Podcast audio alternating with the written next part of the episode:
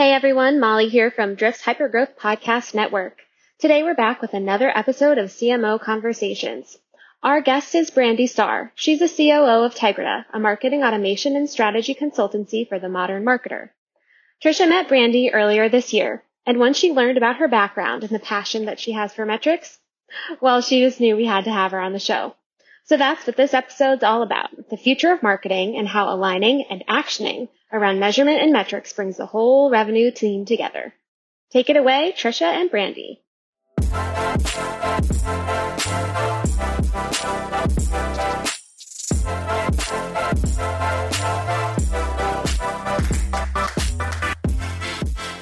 Why don't we just get right down to it? And Brandi, maybe you can tell everyone just a little bit about your company and really short on your background. Yes. So again, I'm the COO with Tegrita, and that title really means I do a lot. So I'm responsible for marketing as well as some of service delivery, and I'm a strategist. So I work directly with a lot of our clients as well. And so at Tegrita, we really focus on marketing technology and the strategy that goes into that. So our core focus is the marketing automation supporting Oracle Eloqua, Responsys, and HubSpot. Um, but we work across a lot of different platforms, helping clients to figure out what types of technology they need, how to get those technologies implemented, and figuring out where it fits into their marketing stack and how to get the most of, of that.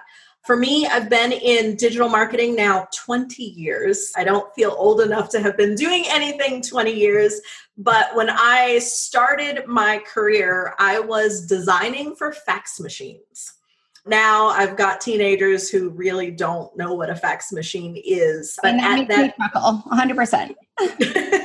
yeah, and at that time it was like, you know, coming through that little dot matrix fax machine, most things were really distorted. You couldn't read them. So, like, I learned how to effectively design in a way that came through in fax. And so, most of my career has been in B2B, and it's been everything from design to analytics to strategy. And then I kind of got thrust into marketing technology and discovered a whole new skill set that I didn't really know that I have or that I had. And it's really taken off from there. Yeah, I mean, I think one of the reasons I thought it would be great to have you as a guest is because you can't do marketing today with some without some sort of technology and tech stack. But I think younger marketers they just step into this thinking, well, I have to have this tech stack. I can't do my job if I don't have this tech stack. And I think you and I are a little bit more unique in having seen what life was like before the tech stack, the problems we were solving, and then really how the technology can help create this marriage of human and technology so that we get sort of that win win versus just making that assumption that things are technology first. I mean, there's pros and cons to each, but I think one thing that was really interesting when we spoke before is you talked about how people adopt technology and they just move forward with this blind idea that they have to have specific metrics. But maybe those metrics are the wrong metrics. So, can you talk to me a bit in this 20 year sort of tech history? What have been the shifts in the measurements that you have used in looking at marketing, marketing measurement, what's possible now versus what was possible before? Yeah, when I first started, it was really eyeballs on message. Like that was all that we could hope to measure was the number of people who saw the message because without technology there really wasn't a lot else that could be measured. Fast forward several years to when I was in more of a lead generation role and cross sell, we were measured on leads. But what a lead was was so loosely defined. There were campaigns, and it was kind of like if they sneezed, it's like, oh, they're a lead, send them over to sales. And it was really like, who's got a pulse on this list that acts like they may at some point care about something that we have to say and get them in front of sales. Well, I just was going to say, I think there are so many marketers that continue to say that they should be measured on leads. And it just baffles me because it's just so easy to get measured on leads. I'm I remember in my, you know, in earlier in my career, we said, "Hey, sales isn't making their numbers, marketing needs to help."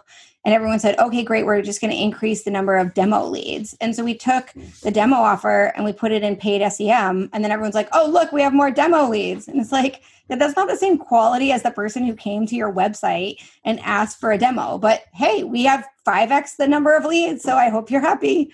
Yeah. And at that time, sales teams were a lot larger. And so for them, like, yes, the abundance of leads was great. It kept them busy. They could show activity because you even think then sales was really measured on activity. Like, how many calls did you make? How many emails did you send? Like, never mind whether they landed or were the right audience or were effective.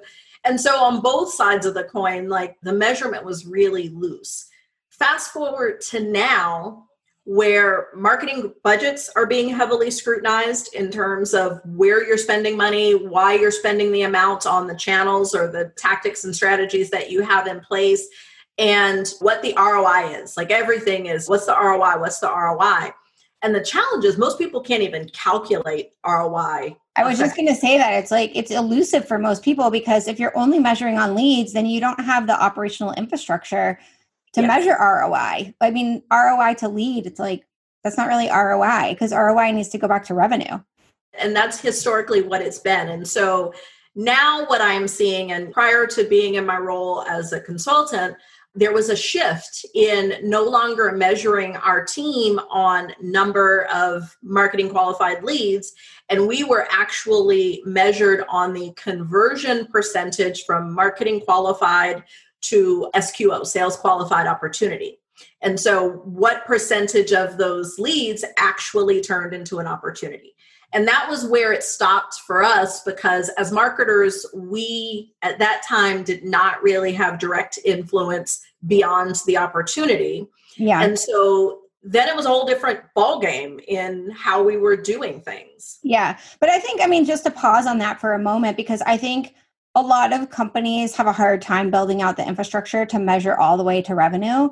And if you have a more scrappy marketing team, you have to prioritize. So, prioritizing on what are you doing to get people in the door to pipeline versus yeah. what am I doing after pipeline to mature and close. I think this is a good trade-off that I think marketing leaders need to make is how much resource do you have, how many dollars do you have, what can you truly be accountable for and therefore where do you want to put your effort. So I think to me, like hearing you say that you move to measurement of conversion to pipeline or a sales qualified lead, like that to me is the money metric that people need to focus on because at a minimum like you need to get there you need to be able to say that your marketing is making that impact unless you're doing a program that truly is just about awareness and eyeballs yeah and there are certain times where that is your objective and that's perfectly fine and there's other metrics to be measured. But yeah, I mean, I always say what gets measured is what gets done. And so if all we're measuring is leads and activity, then you're going to have a lot of leads and you're going to have sales doing a lot of activity. But that doesn't necessarily translate into revenue. When you start looking at that, to your point, that's where you start to see that you have to invest in the operational infrastructure to be able to actually measure which of your leads turned into opportunities and the harder part to measure is which of those turned into actual revenue and it always shocks me the number of companies that can't at least get those three metrics to say it went from this marketing lead to actual revenue there's so many gaps in between yeah, I mean, at Salesforce, I worked with the ops team, which we kind of built out simultaneously, and the sales team to build out all of these metrics. And it was a four year journey for us. I mean, it's so easy in Salesforce to just track leads, but to mm-hmm. then say, oh, this is a lead that converted to pipeline and making sure that you have those right processes in place with sales in terms of the handoffs and how things convert. I mean, there's a lot that goes into it. And I think that's why a lot of companies don't do it. But I really believe that marketers are missing the strategic seat at the table if they don't work on this and they don't point out to the company the importance of it. And of course, if you have a small business cycle, which is short, versus an enterprise cycle, which is longer, that adds complexity in terms of how you can measure to revenue. But like doing the work, it's really important for having that strategic seat at the table. Yeah, and that's exactly it. And you think about it, it took you guys four years to do that you look at the average tenure of a CMO right now is less than four years. Yeah. Um, well, I would hope that it would take somebody less now because that was seven years ago and the tech was crappy. And so, so hopefully it can take people less time. But it, I mean, it is probably, I don't know, you're doing implementation of marketing operations. I mean, most people just to do marketing automation tools and switch those is a three to six month effort So I can only imagine if you're starting from nothing and you want to build up this data, it's going to take a little while. Yeah, and in some cases, untangling what already exists to get the data is harder than starting fresh. But yeah, that's accurate. Like we generally get the platform implemented very quickly and usually a month or two, but it, it does take about six months before you really hit your stride and actually start seeing impact.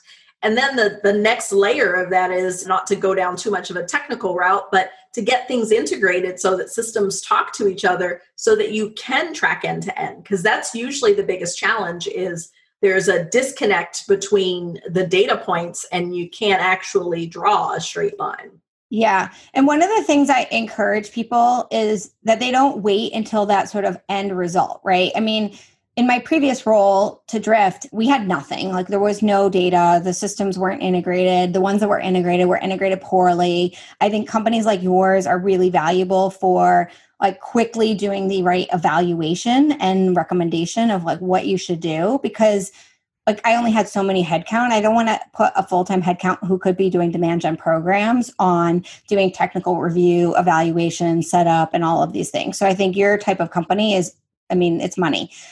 But then I think there's ways that you can identify key programs or key metrics that you can assign so that you start to get the pieces and then over time what you're getting to is the full picture but not sitting there and saying oh i can't do anything until this is all done. It's like doing a puzzle. Generally most people when they start a puzzle you do the outer edges first to get your solid foundation and then you start kind of building on.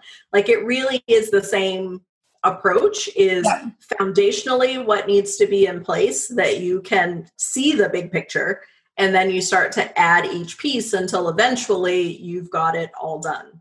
Yeah exactly. I think creating that roadmap is really critical. So you mentioned how you went from leads to this conversion metric which is like my little money metric. What did you have to do to do that? Really my sort of secret sauce in figuring that out is not so much secret sauce. It really is just asking a lot of questions. And so, generally, how I tackle it is just kind of off the cuff, get everyone in the room, and everyone being everyone that has a stake in the marketing initiatives. So, that means not just marketing, sales leaders, product, customer success, like whoever the stakeholders are in revenue. So, I shouldn't say marketing, stakeholders in revenue to have them in one room and to just have them throw out if you could have any data points answer like what questions would you want answered? So not thinking about the individual data points right. some people get caught up in the acronyms of all the common metrics but if you could have business questions answered what you want to know? And just capturing all of that just free form nothing's a bad idea and then I go back and start to look at okay, for all of these questions, if I were able to give you the last two years worth of answers, what would that change in the way that you're doing business today? And so there will be some questions that the answer people realize like, we really wouldn't do anything with that. Like, this is just something that I would like to know. This would be interesting. And other things you start to see, well, if I know this, I would change where I'm spending my demand gen money. I would put more focus here. I'd have headcount for this. I'd get a technology to fulfill that. You'll start to get some really important things that come out of that. And so once you know what you would do with that, then you know the impact of that. So if it's going to change the way the answer to this question is going to change the way I market altogether, well, guess what? That's a high priority if it's something that like if i knew the answer to this question oh i might do this small thing differently not so much high priority. And so from there that's where we then back into what metrics will actually answer that business question.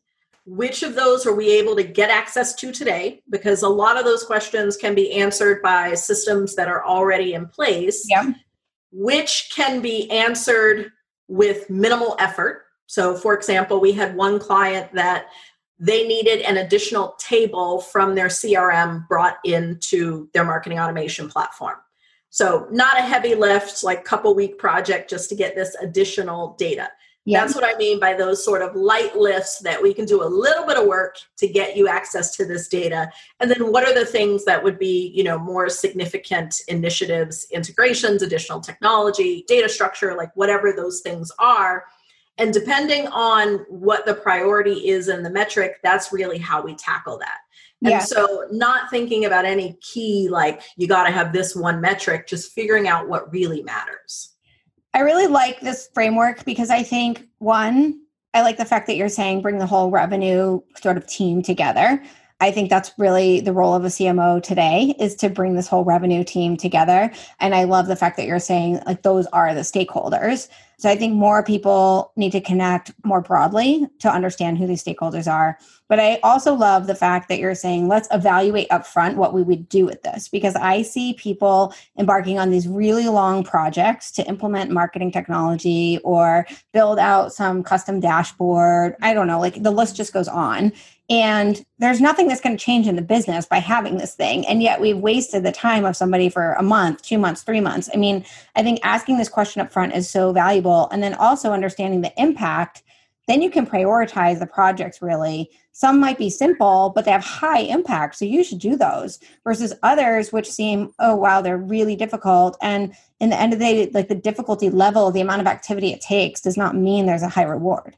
Yes, and that's exactly it. And that's why I tackle it that way because I see so many clients, especially dashboard projects. You end up with these beautiful dashboards and it's like, it's pretty. And then nobody looks at it because, you know, it doesn't really have much value for them.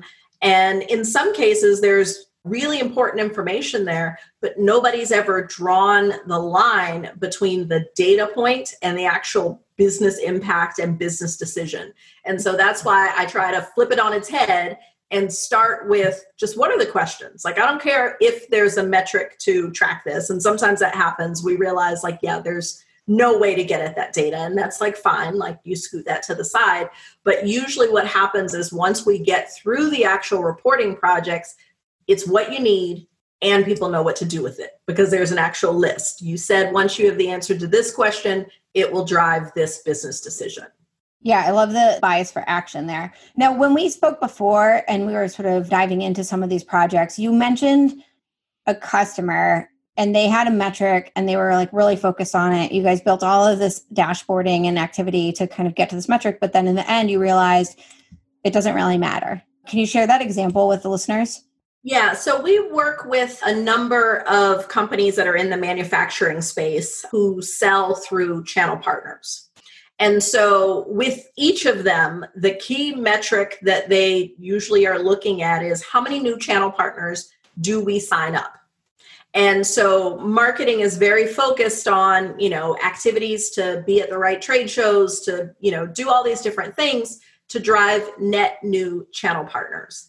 And what we saw was the number of channel partners did not directly correlate to the amount of revenue driven from channel partners.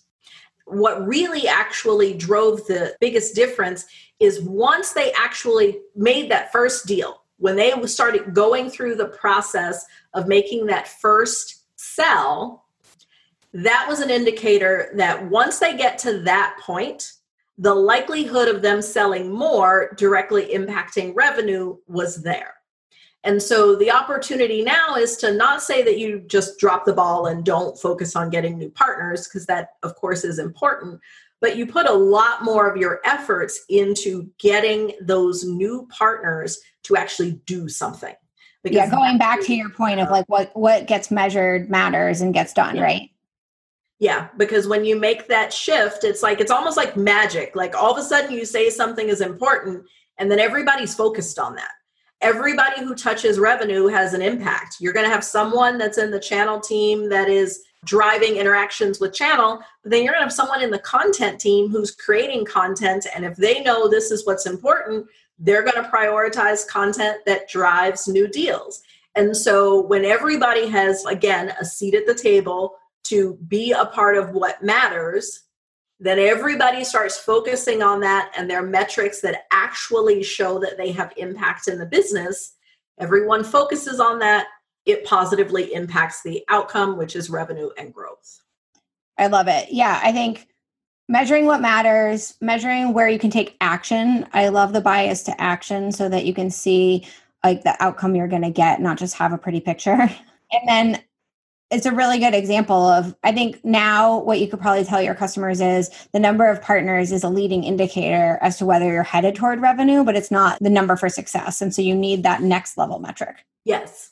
So that's probably a big change because i bet those customers and like other customers that you have they're very married to these metrics right? They think oh like we have to be measured on leads. This is our thing. Like we celebrate when we like cross these thresholds. I mean there's so much there's emotional physical process. I mean there's so many things related to like people process technology in metrics. So you come in and you say hey um, we've noticed that this isn't leading you to success and we need to change the metrics. Can you talk a little bit about how you work with companies on this change management component?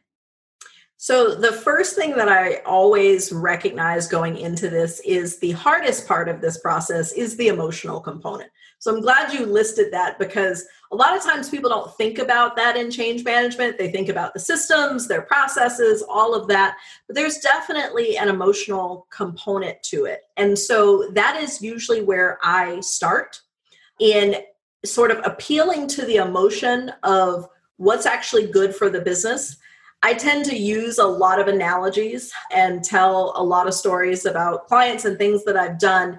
And so generally, I'm able to level the playing field and get everybody on the same page in terms of this change needs to happen. And that's always my focus is just getting the buy-in that everybody agrees this needs to happen. Before we start talking about how it's going to happen, what needs to change, just get everybody really on the same page as to what the impact is of going through the process of changing. I usually will try to have conversations with leadership in advance to understand if there's anybody that they expect to feel threatened or concerned by whatever the change is so that we can address that head on because we're never coming in trying to like eliminate somebody's job or any of those like crazy things but it is a very real concern for people and so that's always my focus when i'm looking at change management is starting there.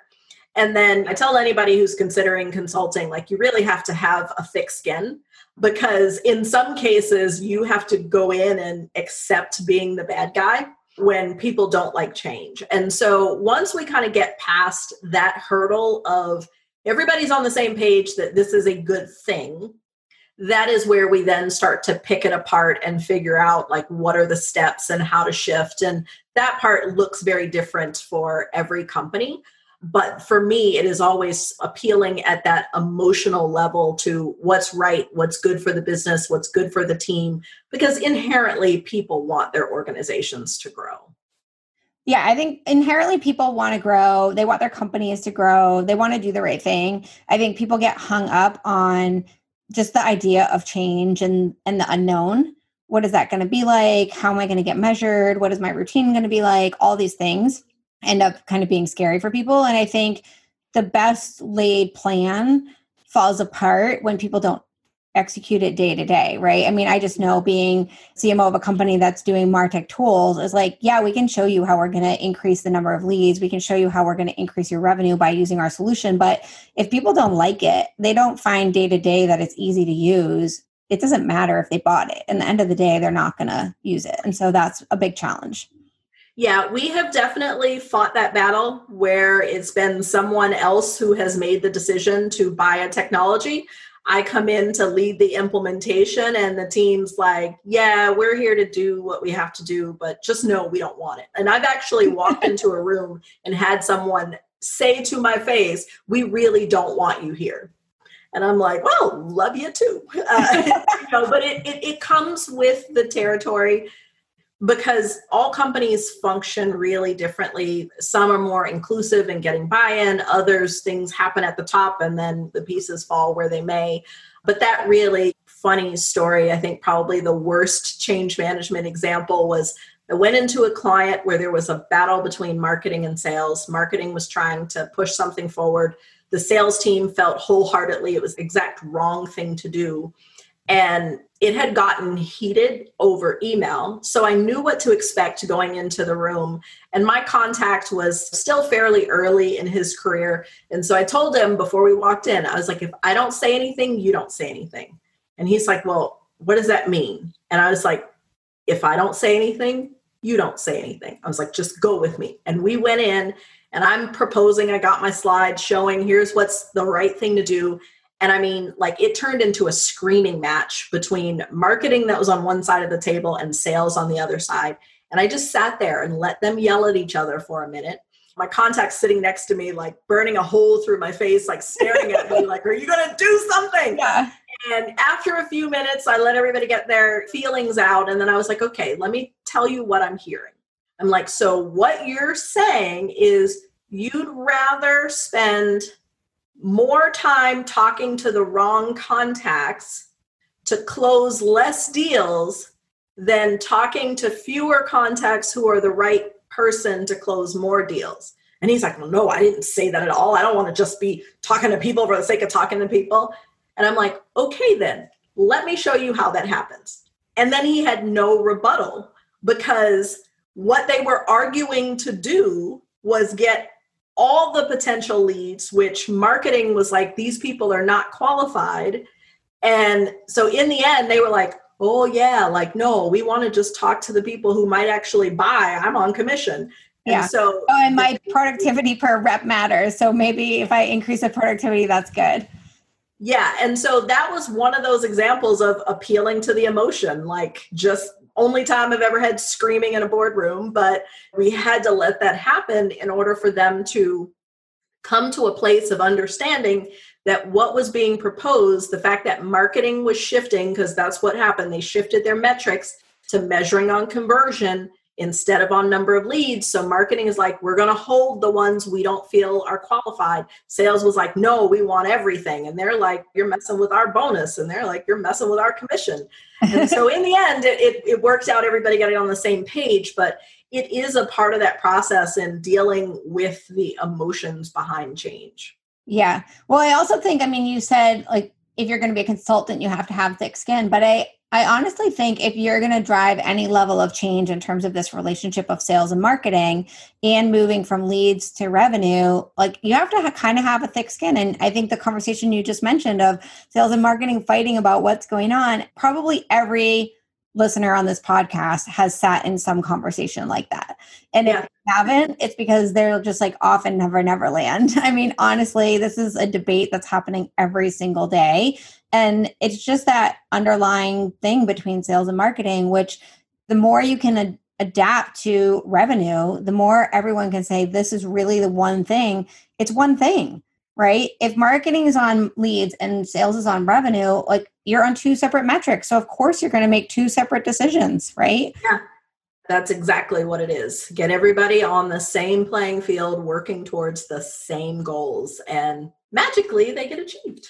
yeah, I think it's great. So let's go to a deeper level on this. I mean, what would you say like we talked here about this evolution toward revenue how you were originally like focused on projects on leads then you're in conversion obviously it's a little bit harder to attribute all the way down to revenue but like where do you see marketing metrics measurement this alignment of sales and marketing going in the future my prediction is that there is going to be a, a rise of the CMO. Fake go, go, go, go, go. We're with you. but CMOs have been undervalued, in my opinion. Marketing for a lot of years has been the make it pretty brand people.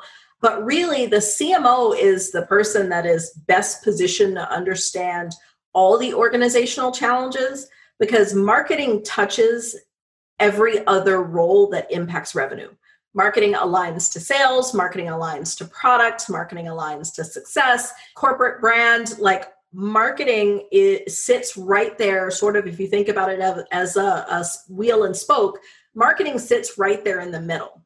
And the cmo has had a lot of expectations and responsibility without the same you know the same value at the proverbial table or the same eh, you know influence within the organization. Like a lot of companies sales is seen as the leadership driver and so my prediction for the future is that CMOs and the role of a CMO is really going to evolve and it's going to be heavily driven in the measurement and the metrics tied to revenue and the technology that allows us to drive that.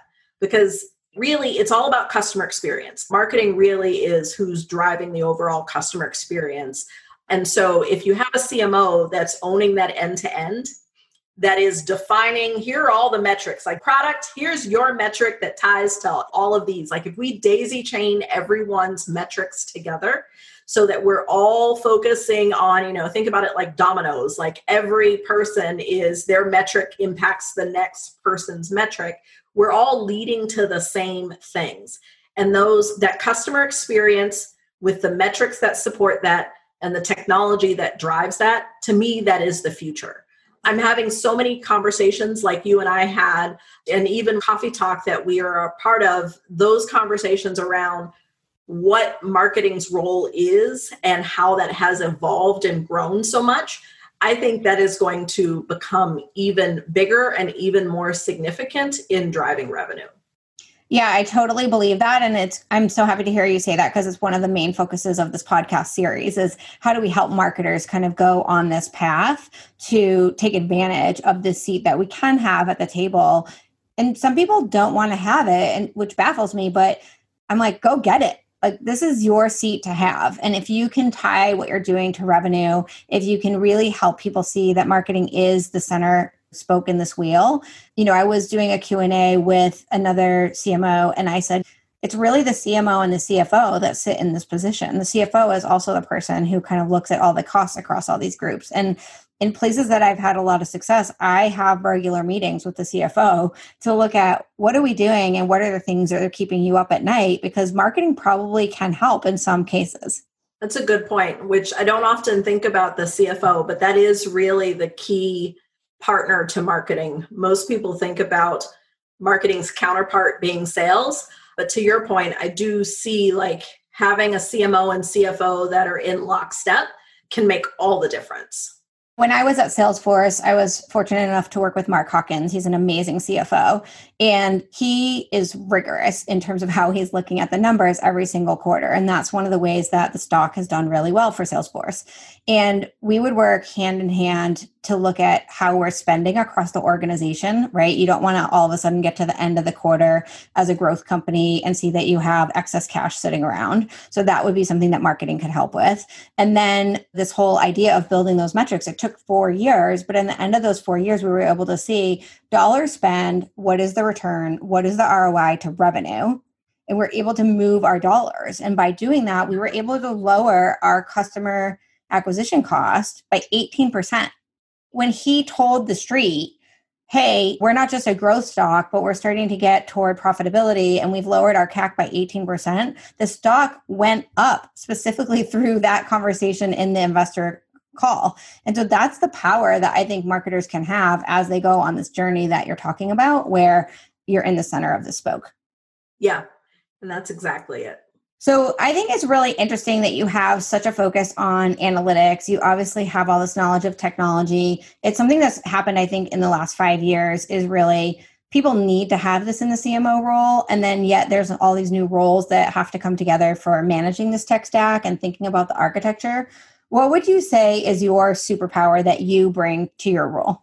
For me, it is really looking at any situation and being able to see the revenue generating opportunities behind it.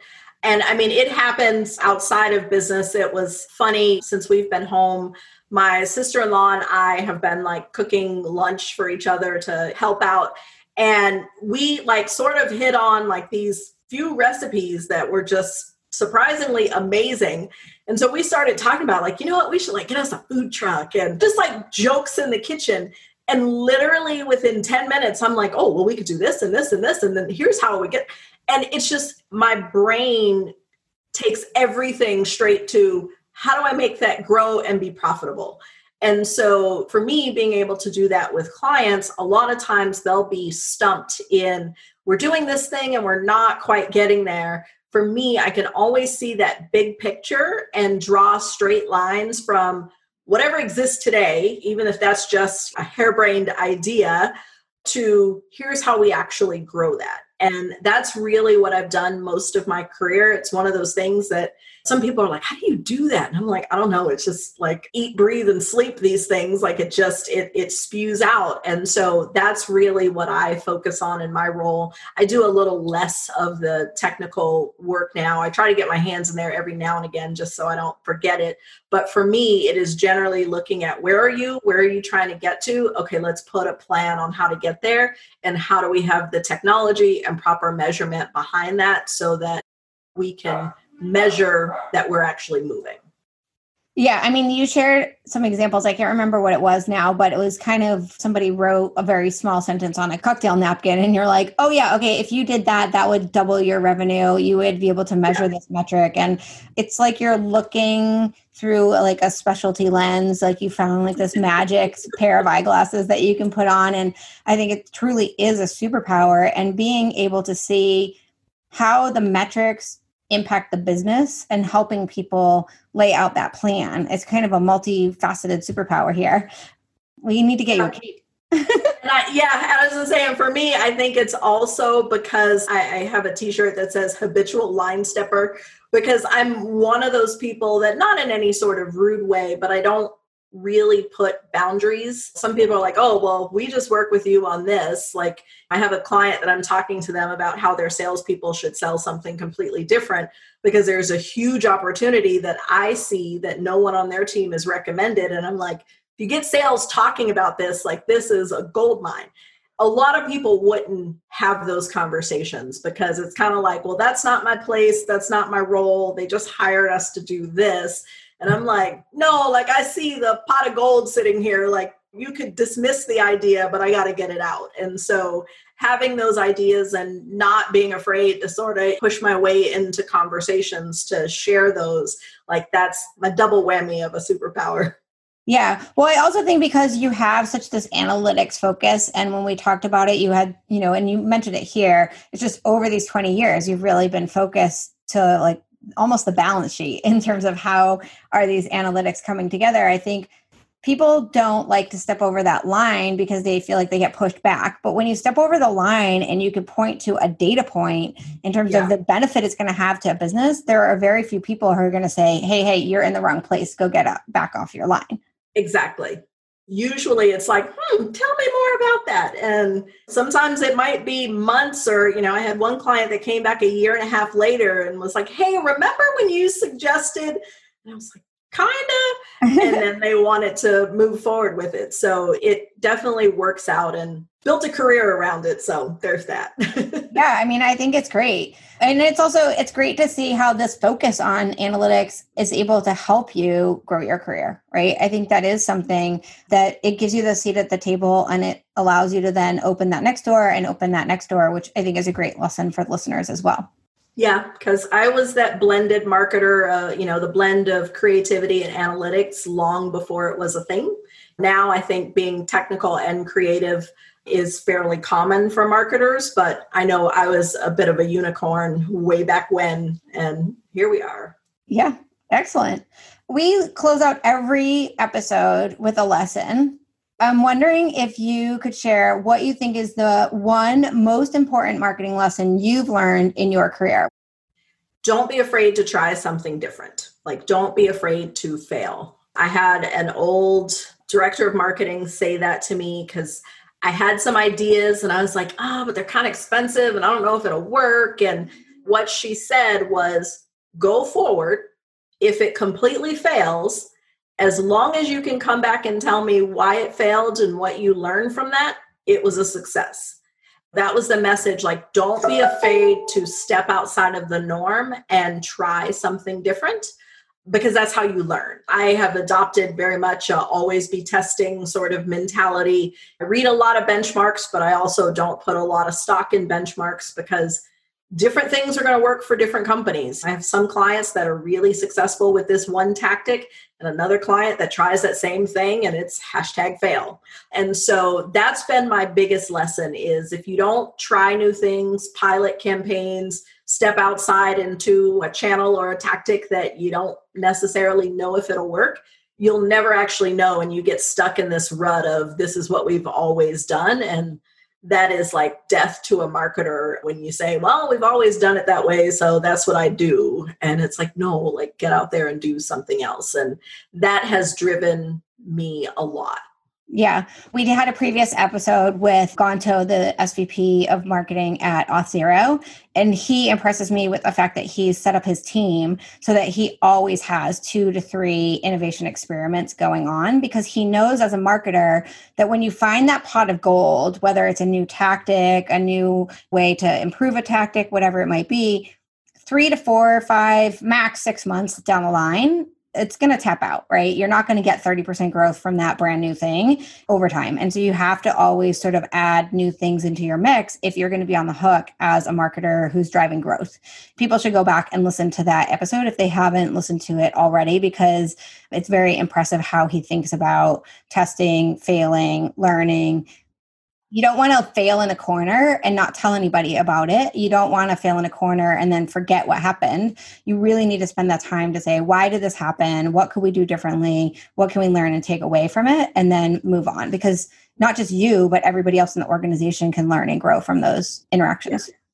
Yeah, and that's another good point. Sharing the learnings from things that, whether they go well or not, like actually sharing that with other people so that everybody can learn those same lessons and apply that to what they're doing. Yeah. Well, this has been great. I mean, I can't thank you enough for bringing this detailed discussion into metrics. I think like when we brainstormed about this episode, I was so invigorated, but like now having this conversation, I think it's been one of our best episodes of like true conversation because I'm really passionate about this and I love the fact that you are not just doing this on your own, but you're in a, a consulting company that can help other people. I mean, that's just gold. And I hope that maybe some people in listening to this episode even look up your company and say, hey, I want to work with Brandi. How can I get this secret sauce, get that magic lens into my business? Is there anything else you would love to add to this episode? No, this has been awesome. I have really enjoyed it. Definitely love anybody give me a call. I'm always available. Yeah, no, I love I love talking, having these conversations. What's the best way for people to get in touch with you? Is it outreach in LinkedIn? Is it Twitter? Like, what's the best way for people to continue this conversation with you? Yeah, so two things. LinkedIn, I am on often, Brandi Starr in Atlanta or Lawrenceville. I'm generally pretty easy to find. And then likewise, on our website, Tegrita, T-E-G-R-I-T-A dot com. Those inquiries on our contact form, I'm one of the people that receive those. So you can reach out to me either way. I love it. I love the passion about metrics. I love this idea that the CMO is the center of the wheel. All the spokes come from within that, and that that really is the future where marketers have that seat at the table. They're empowered by the metrics that they're ma- measuring, and that truly measuring metrics defines what gets done. Thank you so much for joining us. Thank you, everyone, for listening. If you have questions, reach out to me in LinkedIn. If you love this episode, please give it five stars in whatever platform it is that you are using so that we can continue to grow the listening base. Thank you so much for your support. And Brandi, thank you for joining us. Thank you for having me.